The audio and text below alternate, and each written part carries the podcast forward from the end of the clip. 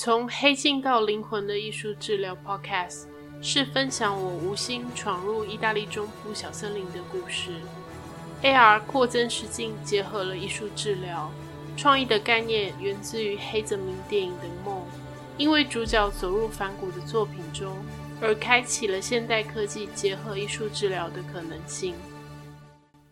这一集我们邀请到 Andrina 谈谈生命与创造力。Andrina 从高中开始就被归类为摇滚少女，以乐团坏女儿在各大音乐季中进行表演，发行了2张专辑以及多张合集，后来以香菇小姐之名发布了1张个人专辑。此后她专注于导演工作，以 Vera Solairs 现在的苗子映画之名指导了许多 MV 和演唱会影片。这20几年来，参与了多达100部的影片制作。现在 Andrina 掌握了新的技能，开始从事绘画创作，同时也涉猎了神秘学，研究塔罗牌，并热爱冥想。让我们欢迎 Andrina。 嗨，大家好。其实我想跟 Andrina 在正式谈我们今天的创造力之前啊，我想要回到我们上一集讲因为上一集和维白有讲到我们不能决定自己的出生。那时候我们有讲到说有一个我们在做艺术治疗的时候的练习是说，那时候我们选择了我们自己觉得那一天我们的名字是什么。然后我记得我那时候选的是浴火凤凰的凤凰，然后我还在那边查那个意大利文，就想凤凰的意大利文怎么讲。所以我觉得其实重新去为自己选一个被称呼的名字是一个很有趣的，我相信大家可能从小到大都会有经历过自己希望被别人不同的称呼。那我们先来跟 Andrina 谈谈，因为其实她一直我认识她到现在我都是叫她香菇，所以我其实还蛮想问问香菇，从香菇到 Andrina 中间这样子的转换，你觉得对你来说的意义是什么？对，我的中文名字大家都习惯叫我香菇，这个名字就是沿用到可能我高中的时候的一个外号。那我的英文名字叫 Vera， 那 Vera 它的意思其实跟意大利文蛮有关系的，它讲的是 faith， 一个信念，一个信仰。那所以在我过去40年的人生当中，我也似乎被这个 Vera 这个名字影响，就是我好像在循着一种信念，然后再往前，然后再尝试生命中的不同的体验。直到去年我发生一些人生的重大的改变之后，我就想给自己一个新的身份，新的名字。那个时候其实我都觉得所有事情都是冥冥之中可能有安排吧。然后我找到了这个新的名字叫 Andrina 之后，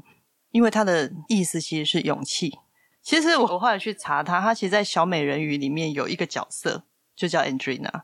有，我刚 Google 的时候第一个跑出来就是小美人鱼就是小美人鱼可是说到这个又很有趣，因为我之前拍的这 MV 呢，我就是在讲人鱼公主的故事。因为我觉得人鱼公主这个故事其实是一个非常一个女性蜕变的过程，就是她把自己的声音做交换，然后想要去寻觅爱情，但是遭到背叛之后巴拉巴拉发生的事情。我觉得这是一个其实非常深奥的故事。那反正回到 Andrina 这个名字，就是我觉得我接下来人生我希望我充满勇气的去体验每件事情。对，所以我就决定把自己取这个名字，就是因为我相信熟的朋友应该不会突然就从香菇变成 Andrina 叫你，但是一定有新的认识的朋友被这个名字就是叫过吧。目前最常叫的名字就是我的法文老师，因为那时候我就跟他说我叫这个名字这样。所以等于是他是在你 Andrina 时代认识你的，对的第一个人，而且现在目前为止也只有他会这样称呼我。比如说你跟他介绍你是 Andrina 的那时候你的感觉我记得他好像也问过这个问题，就为什么要叫这个名字。我就说这名字就是 courage， 是我觉得我本身是有这样特质的人。因为我想你认识我这么久，我的确很多方面其实是很我先做再说，我想做的事情我就先做再说，我也不去管那个后果。所以我会觉得好像这个名字更贴近我的个性吧。那我觉得也是在前40年我在体验我人生的每件事情之后，我开始了解自己其实是最原始最纯粹的特质其实是勇气。那刚刚你有提到说你在生命中有一些特别的经验让你做了一些改变，因为你本来是拍就是 MV 嘛，然后之前有玩过乐团，然后后来你掌握了新的技能，这个是不是跟你的生命中发生一些事情所造成的改变？我觉得我后来发现自己啊，我是一个蛮直觉的人。我原本以为我很目标导向，可能是因为这个世界这个社会总是告诉你说你要有个目标，然后你要去达到那个目标，你要努力，你要在那个过程当中。但我后来发现，如果回望我40年的人生，我觉得我就是凭直觉在生活的一个人。然后当然可能在比较年轻的时候，我会觉得 What the fuck 怎么会那么难，或者是怎么会那么受伤，会有很多情绪，会很痛苦。但是其实后来到现在，我去回望我的过去，都觉得这些东西并不是因为这些经验造就现在的我，而是我必须要去体验这些东西才能够了解我是谁。比如说我会觉得我很想要谈恋爱了，那我就先去谈，先谈了再说。以前就年轻的我就是这样子。然后当然你会经历过分手啊，失恋啊，然后再去谈下一段恋爱。反正这些事情到最后就是你没有办法去定义它嘛，它就是你生命中发生的很多片段，就跟我们剪接一样，很多 clip 组成在一起。那到最后或许再过40年之后，这就是我的故事，这就是我的一生，然后就是这样子而已，就是这么简单，这么纯粹。因为你永远不知道你会遇到谁，你会发生什么事情，但你总会有个直觉告诉你说，我想去做这件事情，我渴望去做这件事情，我喜欢这个人，或者是我要离开一段关系。这个东西其实你说你要用很逻辑的去分析它吗？就我经验来讲，我觉得很难。这永远就是你事后再去看，你才可以看得出它的脉络是什么。因为我们刚刚其实在说那个就是一个失落的经验嘛，就是猫咪离开的这件事情是有影响到你。当然比如说像你刚刚讲说你是用很直觉的嘛，所以它是加深了你这样子的用直觉去跟生命接触，还是说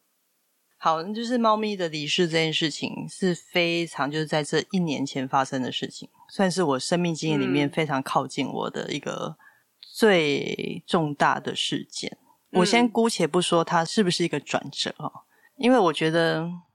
人生每一分每一秒都在转折，只是它大或小这样。好，那我们回到就是喵恩离世的这件事情，他在2022年的12月，然后他就很快的就离开了，大概3天的时间吧。然后这3天是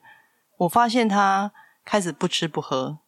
然后他就在家里一直走来走去，然后去他喜欢的每个地方待个一阵子，然后再换到下一个点。我当下有个直觉告诉我他要走了，然后我真的觉得也太突然了吧，因为昨天还是非常正常的啊，昨天都非常正常，为什么今天忽然就告诉我说他即将面临的是死亡，然后我即将面临的就是我会永远失去他。然后我当下的一个感觉是我感到非常的敬畏，那个敬畏的感觉很奇怪，你不是害怕哦，你是非常尊敬这件事情。然后我看着他到处走，我的感觉是他在留恋这个世界上的他最后的记忆，他最后的回忆。我在他旁边，我真的觉得我就是一直陪伴他，然后陪他就是到这个地方到下个地方。虽然你知道他很虚弱，因为他都不吃不喝嘛，然后走路摇摇晃晃的，也跳不太高。然后我就在旁边跟他讲说，没关系啊，你想去你就去，你想跳你就加油，你可以再用你的身体试着跳看看。然后我就发现，因为那是我第一次那么靠近死亡，我发现他给我一个很奇妙的感觉，就是我只能够臣服，我只能够接受，而且我很尊敬这种感觉。反正到最后其实我大概知道他要走了，虽然心里当然无法接受，可是我感受到就是这样子。那当下我也就是陪伴他，而且他的态度很特别，他的态度就是那种对啊，时间到了啊，我就是要走了，非常的坚定，而且他毫无恐惧。他有的就是只是一个依恋，但是那个依恋的感觉对我来讲也是一种就是把时间度过而已的那种依恋，而不是说强烈的想要抓住某个实相不放。然后后来反正他走了之后，那一天真的是一个非常冲突的一个景象。那一天天气超级好，很冷，但是却阳光普照，整个世界看起来就是我觉得就是一个很棒的一个冬天的情景，阳光非常温暖，然后照在我的身上，可是它却变成一个很冰冷的身体。你知道那个冰冷，我第一次感觉到死亡的冰冷是那么的冷，真的就是像放在冷冻库里面一样，冷到就是我一触碰它我都觉得我的手要结冰了。它的身体是那么的僵硬，但是即便如此，我忽然心里有个感觉，就是这个不是他，我觉得他并没有离开在这个世界上，我觉得他依然在我身边。所以到第二天，我们当然就是要把他火化之后，我把他的骨灰带回家，我就跟他说，你看你在这个人世间的身体就是变成一堆灰烬，你不觉得很荒谬吗？然后我就感觉到他回应我说，对啊，到最后就是一团灰这样子，然后根本就是烧到你那个形体已经完全不见了。我觉得很奇妙的是，它带给我的感觉是非常轻盈的，我从来没有想过死亡是那么轻盈的感觉。我不知道是不是因为它是动物，它不是人，它对于这个世界的理解跟我们人类不一样。之后的每个时候，我都觉得那种轻盈的感觉让我非常其实很困惑，因为以人类的想象，你会觉得死亡是多么沉重的事情，永远的分离。我们活着其实就是一直在理解死亡是什么，但是它带给我的感觉却是生跟死是一样的，死亡跟生活是一样的，我们每天活着也是在死亡。所以它带给我的感觉是让我觉得真的是找回到那个勇气，就回到我们刚刚讲的关于我的名字。那个勇气是什么？那个勇气其实不是说真的是那种很热血的勇气，或者是那种勇敢是你非要 push 自己去做什么事情的勇敢，而是你就是臣服这个世界，你就够勇敢了，你只要踏出第一步，你就在创造你的生命。上一次我们跟维白有讲到，因为他其实对于死亡这个议题也是非常的关注，就是我们来这一世最清楚的其实就是开头跟结尾这两件事情，就是其他中间没有一个事情是我们可以100%确定的。就像你刚刚讲，在人生中会有一个点是会让你是有很大的一个转变，但是那一个东西是在那个当下你可能会觉得说，天哪，这是什么东西，也太强烈了吧，或者是这到底是什么。可是在那个东西之后，它会把你带到一个你没有办法想象的地方。我觉得这样讲可能很抽象，我觉得其实或许就像是那时候讲那个存在的概念到底是什么。比如说你在讲失落的经验，那我其实在年纪很小的时候我就经历过了很多的失落，那它也会让我一直去思考到底为什么我们要来这一趟。所以我觉得可能每一个人到最后，你可能不管是早或是在你路程的哪一段，你总是要去面对这件事情的，就是到底为什么我们要来这一次，到底它的意义是什么。所以如果讲回来，就是说如果在这样子的你到现在这个阶段，你觉得生命跟创造力之间的关系是什么？就是当然因为你从事创意跟艺术相关的一直都是在做这些嘛，你怎么看待创造力？我觉得在讲这个主题之前，我想要先定义一下生命这个字词。我自己的觉得是，生命指的就是第一个就是你身体上的生命迹象嘛，比如说你的呼吸、心跳，这个就是生命，这是最基础的。那再来第二个就是你连接这个世界的方式，你用什么方式去跟这个实相、这个世界做连接？第三个就是你对待他人的态度。第四个就是你怎么样爱自己，那再来最后一个就是你对于生活中的每个细节的感受跟体会。嗯，就是纵观这个5点，对我来讲就是我对生命的这个词的定义。嗯，那创造力是什么？对我来讲就是很简单，你今天起床，你决定要喝咖啡，然后出门散步，然后回来完成一个提案，或者是你决定辞职，决定去旅行，这个就是创造力的体现。所以其实创造力其实是有一种改变跟决定，就是这么简单。因为我们都认为好像创作就是一个很慎重啊很严肃的事情，但其实生命跟创造力其实是同一件事，它们是一体的，它们是互相成就的。它可以是很日常而且很微小，但是它也可以扩大到是一个很伟大很创新的东西。就是因为你这样去体验生活，所以你的灵感往往都是一瞬间出现的。可能是你今天在散步的时候，你看到了那个落日，你就觉得啊，我可以做点什么。当那个灵感出现的时候，那个创作的动力就会产生。那接下来要做的事情其实就是顺流而行而已，你就是去实践它。所以对我来讲，生命跟创造力就是你不要害怕去体验，然后当你踏出第一步的时候，这个创造力它就会开始展开。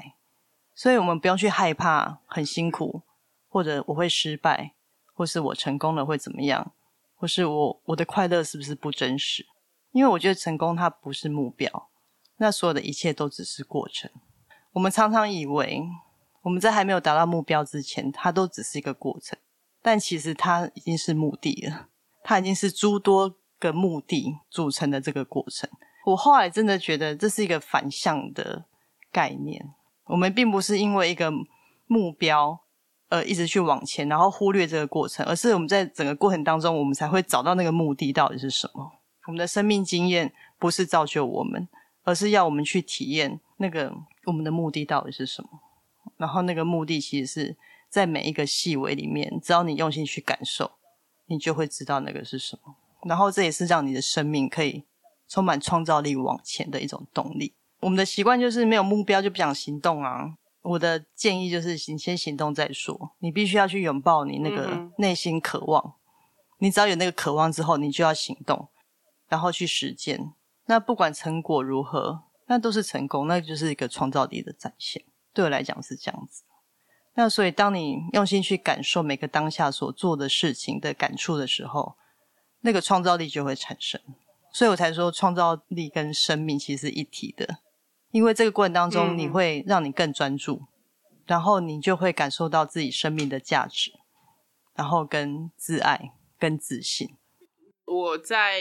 开始做艺术治疗实习之前，我其实没有接触过比如说像自闭症啊。当然在这样子的社会之下，很多辛苦的，更何况是他们的家人。可是当我在跟他们接触的时候，我发现他们是非常能够活在那个当下的，就是他可以为了一个真的很小的事情，然后他们就可以很愉悦。其实那时候我有一点羡慕的，就是发现说，我记得很久很久以前我看过一本书，他就在讲说到底什么是以前还用精神病院的，那因为那是书是很旧的，就有讲一个反过来，他就说其实在那个精神病院外面的那些人才是有问题的。就是我们一直就像你讲的去追求一个什么东西，但是真的会让我们感到愉快的事情，我们反而不会去再想他们，或者是就是会忘记那些真的让我们愉快的事情。就是研究所的时候，他其实讲一个很重要，我一直觉得那个很感动我，就是说我们成人了以后，我们忘记了怎么样是所谓的玩乐，跟就像去摸到那个最原始的，就是你刚刚讲的创造力的东西。好多东西把它覆盖住，就可能会忘记，或者是其实真的很小的一件事情就可以让我们其实过得很愉快，很开心。对啊，因为我觉得台湾社会其实很重视努力跟成功嘛，我觉得这种成功哲学在有 CP 值啊 CP 值对啊 CP 值啊，或是有没有成功的 cost down 帮公司创造什么多大的利益。大家都想要快速成功，大家都喜欢看成功的人的故事。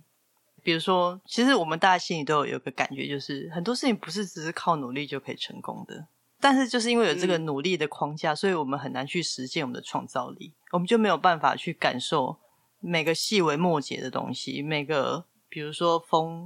空气的味道，然后风吹在身体上面的感受。可是这些东西其实反正我觉得是一个 trigger， 让你去创造一些什么，然后让你更回到自己。这边想要分享一个故事啊，就是关于就是很努力的想要成就什么的一个故事。就是我在很多年前我参与了一支 MV 的拍摄，然后那时候我是副导，然后那支 MV 是蔡依林的 MV， 那首歌叫我，他在讲我。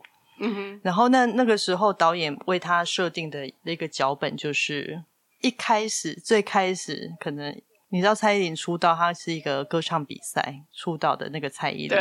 然后跟现在已经非常成功的蔡依林的互相的对话。我非常喜欢这支 MV。 那个时候以前的蔡依林就跟现在蔡依林讲说，我知道你很努力，你辛苦了，然后现在蔡依林就落泪。虽然这样讲起来好像是一个很简单的陈述，可是我们在现场我们真的感受到身为就是流行天后蔡依林，她真的很努力，她真的很努力很用心，超级对。那个当下我们在现场感觉到那能量，就是他真的非常辛苦，他真的辛苦了。不过也是因为他愿意这样子去勇敢的展现自己，所以他带给我们很多很棒的音乐，他也为自己的人生创造了很多他我觉得一定是在20年前或10年前他永远不知道自己会变成这样子，可是他非常勇敢的去踏出那一步。我觉得这个就是一个创造力的展现。所以我觉得生命其实很苦啊，就往往那些美好的事情都是只有在一瞬间。你不觉得我们感受到快乐都是一瞬间，然后这个一瞬间都是从非常非常多的苦难去累积而成的，也就是这样。所以我们常常讲的转念或是转折都是在那个一瞬间。那当你这样去想的话，你就会觉得那过去的一切痛苦其实并不是一件坏事吧。那你觉得什么是缺乏创造力的生活？我觉得缺乏创造力的生活大概就是一个比较反向的去思考，就是你不爱你自己，你忽略你的自己的需求，然后你把自己看得太轻或是太重，你可能太自卑或是太骄傲，然后你不去珍视万物生命，你不去珍视可能一只猫一只狗或是一棵树，然后你不去爱大自然，你不去跟世界连接。因为你一旦这样做，你就会觉得非常的孤立，然后忧郁，然后又开始讨厌自己，然后就这样一直恶性循环下去。所以我觉得爱自己跟奉献其实是同一件事情。你如果不爱自己的话，你就没有办法真正的去奉献，你也无法真正的给予爱。那这样子的话，你又会产生一种生存的焦虑跟一种掏空自己的虚无的感觉。所以我觉得其实只要有一点点仪式感的生活，就会减低对于生存的焦虑感。当然就是你要克服的可能是上瘾，比如说你决定每天，像我前日就是我决定每天都去公园散步1个小时，然后而且是固定的路线哦，就是每天就是给自己1个小时，你就是在那个场域里面，你就是做同一件事情。然后我那个时候大概就这样做了3-4个月之后，我发现虽然我看到的是同一片风景，但是它也不是同一个风景。就是当你在一个 routine 一个循环里面，你重复做一件事情，当然这件事情是要对你有益的，你就会发现这当中其实有很多细节已经改变了，你的世界已经不一样了。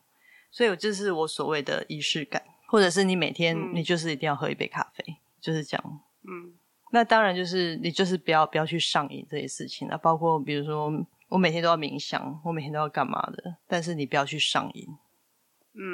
其实你刚刚讲的那个1个小时的，其实它有一点像是心流的感觉，就是当你做一件你很喜欢的事情，比如说像我今天刚骑完马回来，我觉得那个其实当你跟马合而为一，虽然一直很挫折，因为还是很困难，但是你会有一个，你会忘记那一瞬间你在哪里，然后你只知道说你在做一件你很愉悦的事情。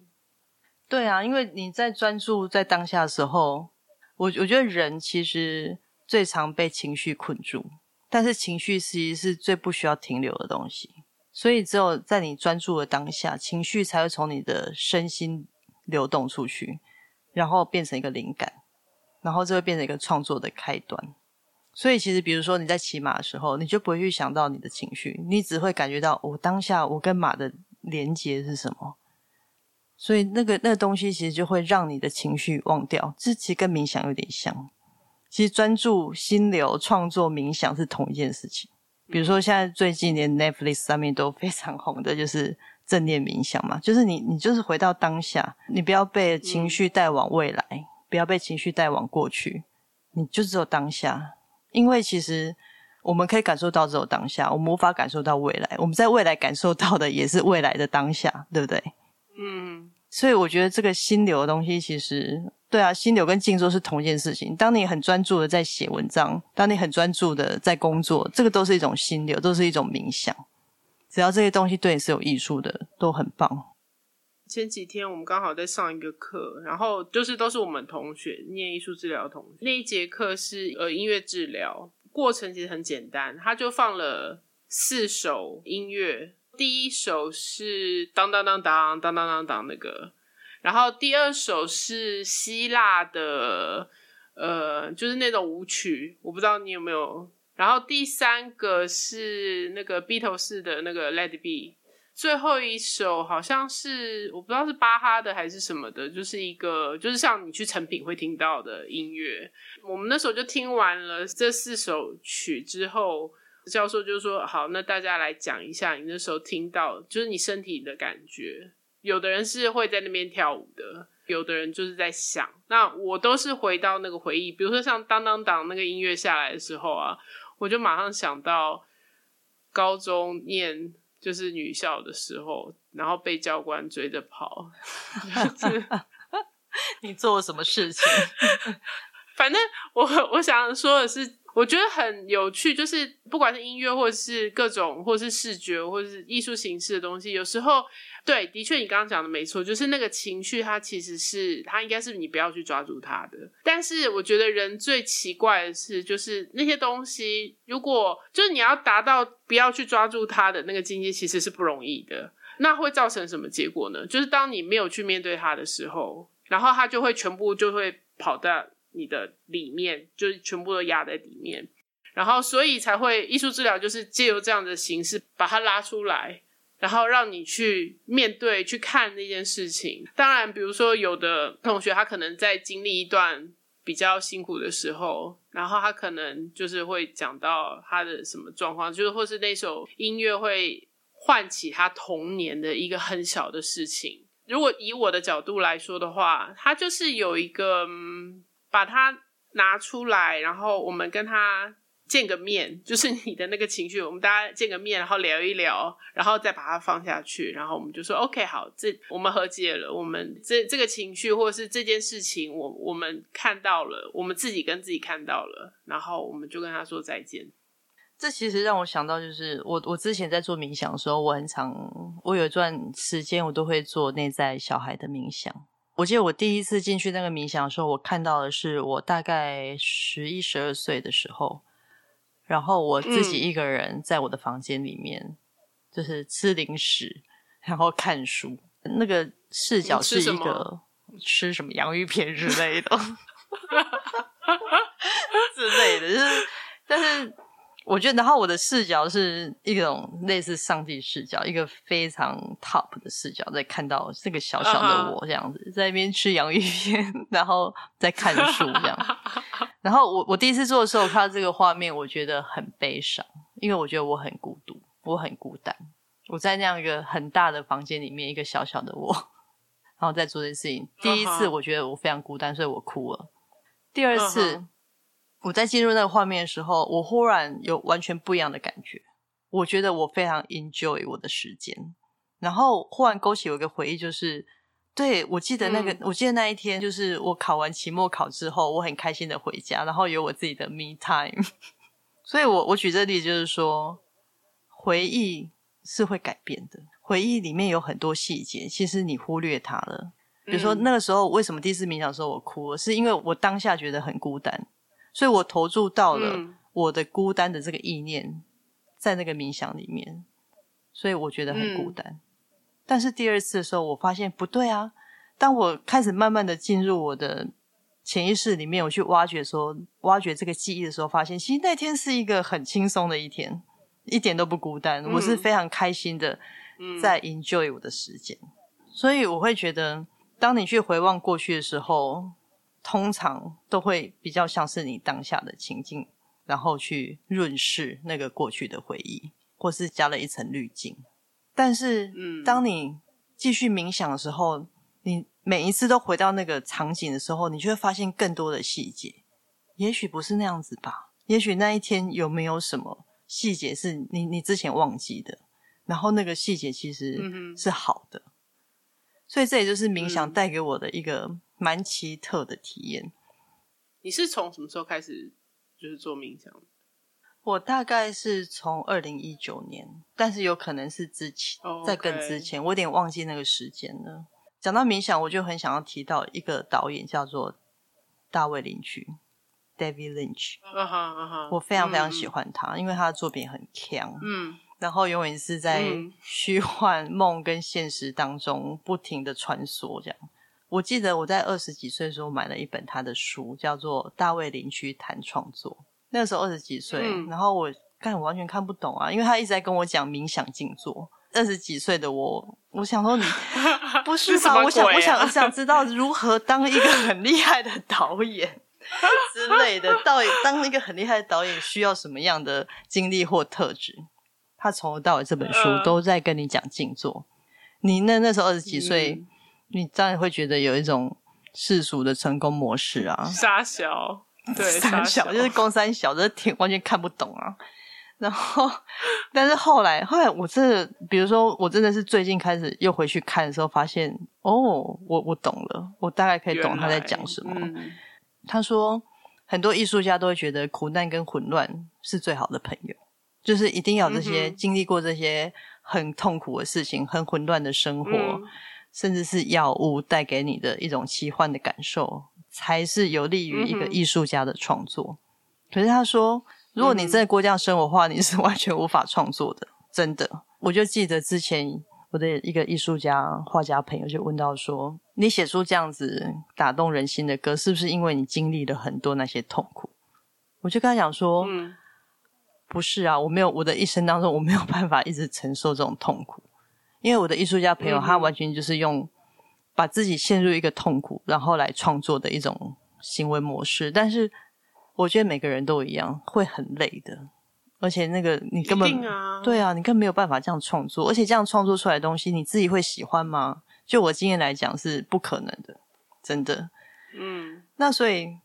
大卫林奇他就认为说，这样没有办法创作啊，因为你只有静坐冥想才可以。然后所以我从2019年开始大量冥想之后，我开始慢慢的去体会他讲的这个东西。那可能是因为我专注力蛮够，而且我也是很强的人，所以我大概没多久就可以进入那个潜意识里面。因为冥想的时候你真的会完全进入那个潜意识，但我觉得那个更深的是一种创造力的体现。然后那个创造力其实就是一种直觉，或是一种潜意识更大更有趣更奥妙的东西，到现在我也无法知道。我开始冥想大概可能就是因为恐慌症，或是疫情，或是其他，或是我觉得因为你也知道我们拍片工作有多么的高压，然后我们的思绪永远就是那种多线发散，很多细微末节的事情，很多杂事要做。所以我后来就发现冥想带给我生活中的一个好处，就是我后来自己当导演之后，我每一次工作前，我在酒吧上面我就会开始冥想。我慢慢的就是会觉得，原来冥想带给我生活中的好处，就是我可以运用在我的工作上面。因为冥想所培养出来的专注力跟直觉力，放在导演工作上其实是非常好的。你一定也体验过很多导演如何的撞墙，如何的推翻自己，如何的在很多人事角力上面去做取舍。但我不想要成为那样子的人，因为我觉得这完全是违背我创作的本质吧。所以那个时候我就把冥想放在我的工作上。那又因为我喜欢去大自然拍摄，所以我到大自然拍摄的时候，我会跟大自然对话，希望它给我一切我需要的。那我想要强调就是或许不是我想要的，但是是更好的。因为我们拍片常要做的事情是我们要控制一切，我们甚至连天气都想控制。真的真的没错，我们就是觉得自己是神晴天娃娃制片会那个很愚蠢的晴天娃娃。对啊，就是我们永远每次出班前的前一晚永远在公司里面做就是晴天娃娃。拍片这个工作让我们太想要去控制一切了，这完全是不可能，这完全是违背自然的。我记得有一次我要去拍个沙滩，但你也知道我们拍片的时候都希望天气不要太早嘛，会严重 delay，然后身为导演制片都会非常的焦虑跟烦恼。然后我那天去拍沙滩的时候，我发现竟然是一片雾气朦胧，这真是一片雾，就这样子完全动也不动，跟雾霾一样这样子，就是给我停在那边。然后看这片雾，我想说干，这样到底是要怎么拍？对，然后后来我就一直看这片雾，我就跟天空讲说，好，你就一直停在这边没有关系，但是你不要下雨好吗？拜托结果那真的一整天，它这个雾的高度真的就是一直停在那边到晚上都没有下雨。然后那天我拍到超多超棒的画面，然后我真的觉得其实这种例子真的是太多，就是在我后来当导演拍片经验里面，我就发现当我越放松的时候，然后我进入那种冥想状态，我愿意去接纳这整个世界，我愿意接纳我所经历的一切的时候，那个结果其实是最好的，完全不用去害怕，完全不用去恐惧。我会觉得你就是相信这一天老天爷给你什么你就拍什么，那就会是一个最棒的礼物。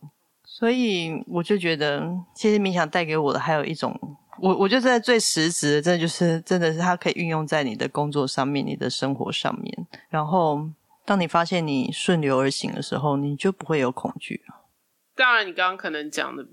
比较就是老天爷或者是那片云那片雾，其实是因为你怎么去看待事情的那个改变，所以你的整个心境，就因为其实拍片就是这样嘛，或是甚至任何的工作，当你的心境去转换的时候，你怎么去看待那件事情它就是不一样，然后甚至它是一个很小的。因为我记得之前我们有一个教授，他有讲说他去做那种公司企业行号的一个艺术治疗的，反正他就是有点像 team building 的那种，做一个 workshop。 然后他就说有一个人，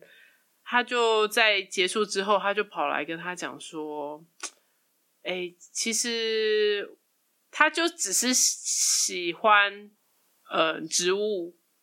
然后所以呢当他在工作坊体验之后结束之后，他就在他的工作的位置上面，然后放了很多他喜欢的盆栽啊，或者是绿色的猪，就已经把他的整个心情去转换。even 他还是每天要去同样的办公室做同样的工作，可是这样子一个这么小的事情改变，然后就让他的整个情绪或者是他整个状态会有很大的差别。对啊，所以就像回到我们刚刚很早之前讲的那个人生的转折，这就是一种转折啊，它可以是很微小的，它不是那么戏剧性的，你就只是改变一种想法。那这种想法，我觉得当你要改变这种想法的时候，其实你就是要诚实的面对自己吧，然后你必须要有勇气。但这其实很难，这个超难，这个就是我们身为人一辈子要去学习的事情。不要觉得我可以靠什么方法觉得 OK 我认识自己了，不管是灵性修行或是心理学，或者是你去买股票投资致富，你成为一个资本家，你成为一个政治人物，这些都只不过是一个过程而已。真正的我觉得人的一生要做的事情就是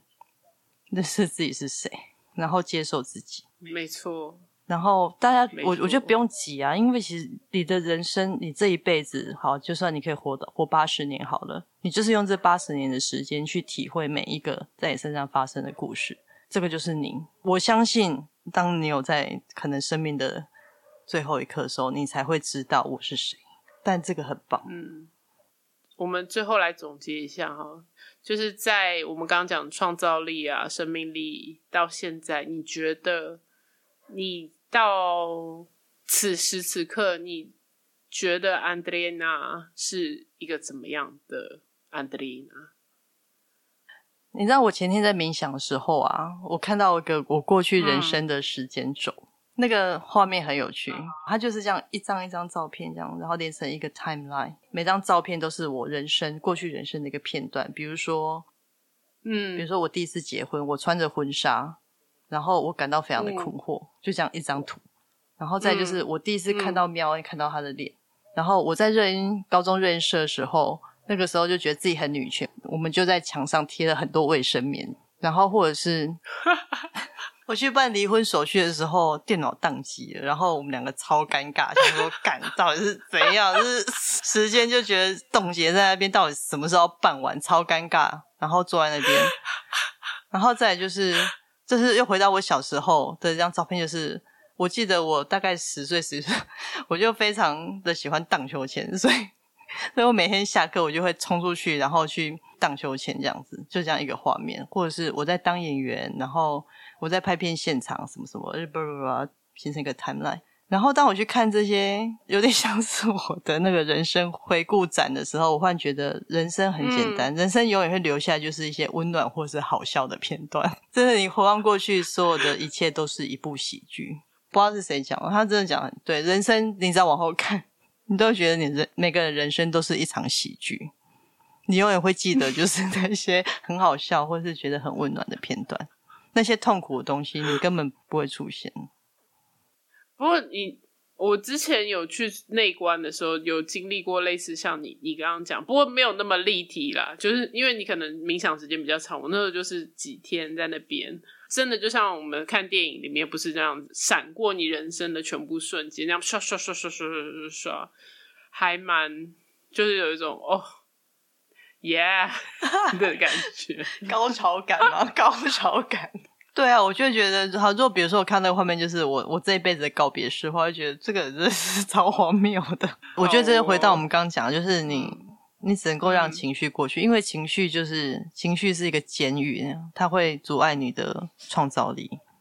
那我觉得如果你的生命里面没有那么多创造力的话，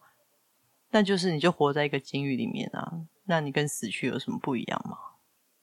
所以你说情绪是像一个监狱，嗯哼，如果去抓住那个情绪的话吗？比如说你今天失恋了，然后你很忧郁，然后你就觉得那个忧郁的东西一直环绕着我，那它就会形成一种监狱的感觉嘛，因为你被那个忧郁的感觉绑架了，然后你也走不出去。那在那个当下的时候，你觉得你可以创作出什么东西吗？或许可以，但是那个东西，假设有一天你决定你要走出这个监狱的时候，你会觉得你会喜欢这样的作品吗？当你把这个作品分享出去的时候，你想要得到什么样的回馈？想要得到的回馈有可能会变成大家都困在你的监狱里面，那这是你身为创作者你想要表达的东西吗？如果说当你这样去思考的话，或许你觉得啊，对啊，大家跟我一起惨，或者是你会觉得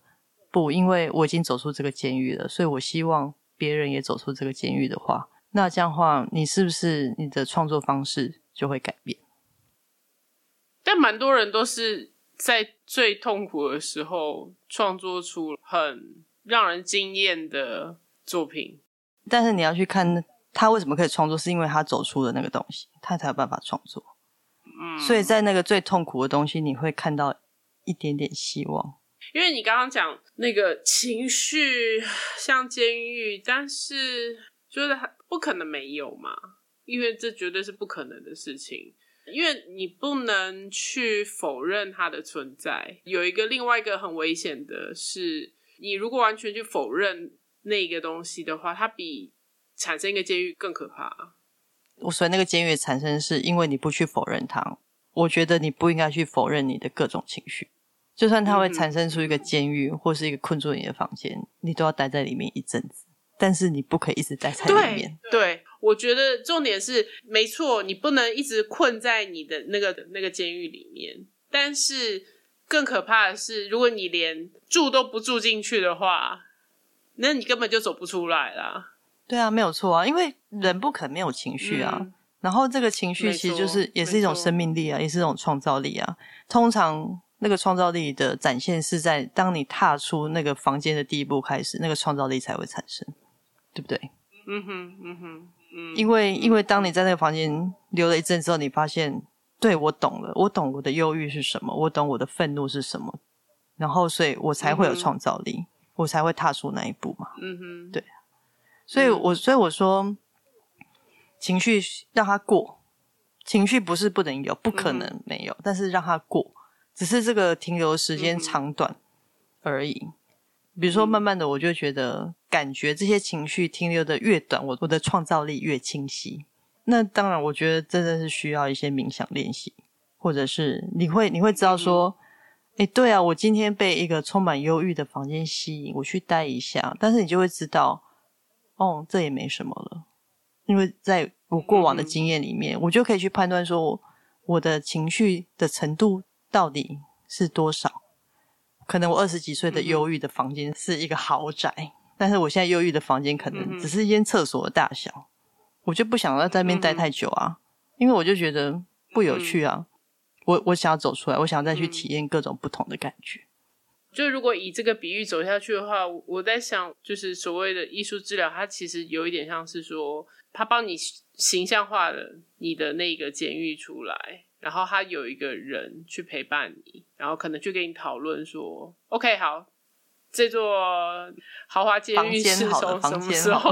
这个豪华房间什么时候建起，然后你在里面放了多少东西，我们要不要把它整理一下。因为其实我觉得你学的艺术治疗，我觉得跟我完全可以理解，就是因为我觉得我从以前到现在，我都是靠着一种艺术的脉络去治疗自己，是就是包括我做音乐、写作、拍片，然后现在画画，嗯哼，其实都是循着这样子的轨迹去建构自己嘛，去理解自己嘛。我真的觉得，比如说，我记得在我很小的时候，我很喜欢看迪士尼的卡通，我后来发现我真的比较喜欢脱离现实的主题，因为我觉得现实很苦很无聊，所以我想要去创造一个虚幻的世界，然后我觉得这个世界是美好的。所以我后来真的去想，为什么我想拍片的初衷其实是这样子，因为我可以建构一个虚构的世界，然后这个世界是让我觉得很美好而且脱离现实。所以一开始当我这样做的时候，我就发现我的作品，我后来累积的这些作品里面就发现啊，原来就是我一直是这样的想法，就是我脱离现实，但是我对现实又是充满乐观。那我觉得无形当中会带给我一种疗愈的感觉，因为我觉得我从小到大其实是一个很脱离现实的人，然后我必须要借由这些艺术的形式去找到一个存在的目的嘛，或是一种存在的重量，然后这个存在的重量就是我去创造一个虚构的世界，但是这个世界又连接到真实的世界。我就举一个最世俗的一个例子，比如说我拍的是 MV， 然后我放在 YouTube 上面，然后我去看下面的人的留言，他们跟我连结了，他们觉得这个作品让他会联想到什么事情，或是他们受到感动，这就是一个产生一个连结，这就是生命跟创作最重要的事情，因为你到最后你都是需要分享，那需要分享的原因是因为你渴望跟人连结。没错，我后来慢慢的去感受，原来我一直在做这样的事情，然后这样的事情其实就是回归到一个反而回归到一个原点，回归到一个我小时候最渴望的事情，其实就是这样子，我想要跟世人分享一个我认为美好的东西，然后跟他们产生连结。所以其实还是人与人的连结，对啊，我觉得这是不可避免的。你身为人类，你就是必须你必须要去跟人连结，你必须要去跟这个世界连接，甚至是植物，甚至是动物，你都必须要去跟他们连接，你要去感受所有的一切，因为这就是你活着的目的啊。如果你没有这样子去感受你的生命，你就会太恐惧死亡。那时候听维白讲的那个把存在主义跟心理学放在一起，我觉得超棒的，因为其实比如说我觉得像很多心理学学派，不好意思，因为我不是专业，但是略懂略懂就是很多心理学派就是会想要把自己的过去的故事然后建构成可能你现在的样子，你为什么会有这些创伤，可能都是因为你过去生命的累积而产生的。但我听了维白的那集 podcast 之后，我真的觉得我非常认同，就是人本身就有存在的焦虑，你身为一个人，你就是无时无刻都在焦虑，这个焦虑其实有可能跟你的过往是没有关系的，然后这个存在焦虑其实是因为你不够活在当下，你不够活在当下跟这个世界连接，所以你产生的焦虑之后，你想要去找答案，你就往回找，但是通常很难，因为就像我刚刚讲的，过去的经验不是造就现在的你，而是你就是要去体验这件事情。然后这些东西我觉得很抽象，我可能到现在我也还不是很明白，但是我会觉得当你很专注活在当下的时候，过去的鬼魂就不会抓着你不放，然后你有可能再过5年之后，你就明白了过去的事情到底是怎么一回事。就像我刚讲的内在小孩冥想一样，有的时候好像所有的过去都是会被改变的，真的是一个很奇怪的感觉，因为就是取决于你当下的感受，取决于你够不够认识自己，你够不够去爱自己。我觉得可能之后要找就是念精神分析的来再讲一下，因为他一定有别的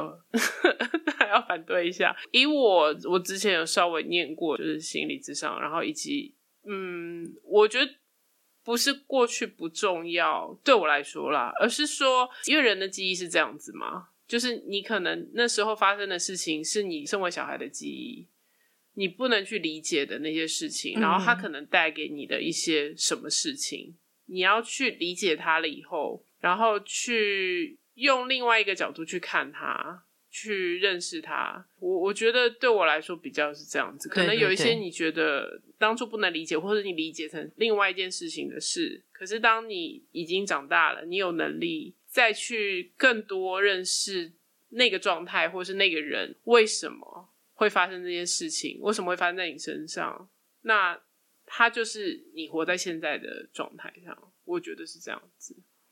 对啊，因为其实又看了一部美剧叫《鬼入侵》，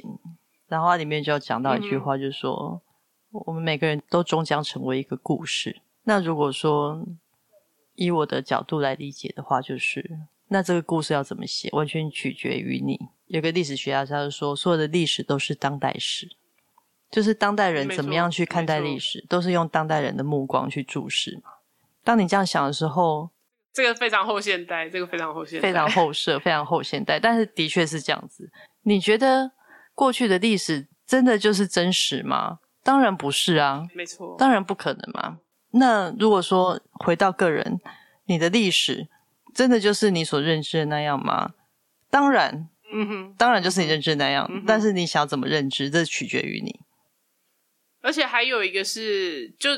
我其实我很喜欢后现代，因为他会给你更多的宽广的镜头去看这个事情。这可能扯远，我就聊一下，就是说我们这一代跟上一代之间其实有很多情感的纠结，我不知道下一代跟我们这一代会不会还有很多，可是我很喜欢后现代，他去看你把整个框架拉大了以后，你就更能够去理解说为什么你的父母或者是甚至你的父母的父母他们会有这些行为，其实他们都已经做到了最好的可能。那我觉得如果你能够有这样子的，我不要讲包容，而是说你有这样的视角去看这件事情的时候，其实你也会对你自己的历史有另外一种诠释，然后你也会对自己有另外一种认识。对啊，因为到最后其实就是回到自己感受嘛，很简单。为什么我们那么纠结，其实就是因为跟自己的感受打架啊，所以我才说人永远是往上的，永远是想要逃脱那个监狱的，想要逃脱那个束缚的，人性是这样子，真的就是这样子，没有人愿意一直堕落沉沦，真的没有，很少，极少数。我觉得当你很诚实面对自己的时候，你就会发现你找的一切答案无非其实你内心已经有一个答案，就是你想要自己好，其实你心里面有个脚本的，其实你就是想要往那个脚本走，但是往往就是人在矛盾之间会偏离那个脚本，就是会有太多矛盾跟纠结。但是只要就是你笃定了那个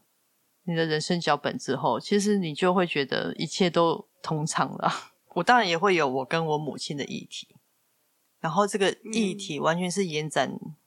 在我的感情生活上面，我的婚姻生活上面。那我也花了很多很长的时间，我试着去，第一我先去逃避它，再来我去面对它的时候，我开始伤害它，伤害完之后我又开始包容它，我用另外一个视角去看，如果她不是我的母亲，她只是我一个朋友，她是一个什么样的人，然后我就开始理解了。到最后阶段就是不干我的事了那是她的人生，那是她的看法，完全无法影响到我了。这就是我的四个阶段，我的母亲议题就是这样子。那很难，我现在41岁，我到41岁才有办法慢慢的到第四个阶段，就是这是你的人生，我也有我的人生，我知道我的人生脚本是怎么走的，我不需要被你影响。但是你会觉得这个过程很痛苦吗？当然很痛苦，但是你回望过去的话，你会觉得就是因为我有一种直觉跟勇气，我想要一直去变换我的视角，我想要去把这件事情转换各种不同的角度去观看，所以我现在有这样子的结论。然后我觉得这个就是我已经走在我的人生脚本上面了。需要时间，但是时间永远不是一个问题，真的不用急，然后你也不用赶，但是重点就是你要改变视角去看待一件事情，就是真的你要有10台摄影机去拍摄同一个事件还有空拍，然后还有下面还有一个拍。对，那我们就今天非常谢谢 Andrina， 谢谢左边，谢谢。